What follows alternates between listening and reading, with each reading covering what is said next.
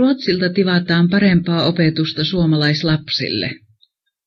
Suomalaiset ministerit ja kansanedustajat ovat kiinnittäneet Pohjoismaiden neuvoston tämänkertaisessa istunnossa runsaasti huomiota Ruotsin suomalaisten epätyydyttävään asemaan ja tiukanneet Ruotsin hallitukselta tarmokkaampia toimia pohjoismaisten sopimusten hengessä.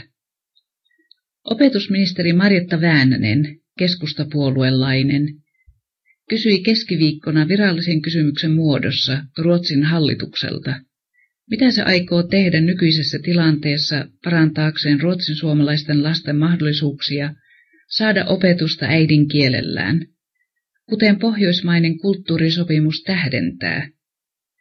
Väänästä kiinnosti erityisesti se, miten Ruotsin hallituksen säästöohjelmat vaikuttavat suunnitelmiin.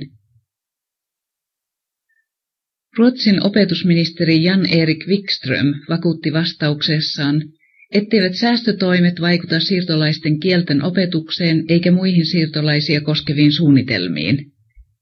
Jo tiistaina toinen opetusministeri Kalevi Kivistö, kansandemokraatti, oli korostanut sitä, että suomalaisten asemaa Ruotsissa olisi luonnollista tarkastella nimenomaan pohjoismaisesta näkökulmasta, pohjoismaiset sopimukset huomioon ottaen.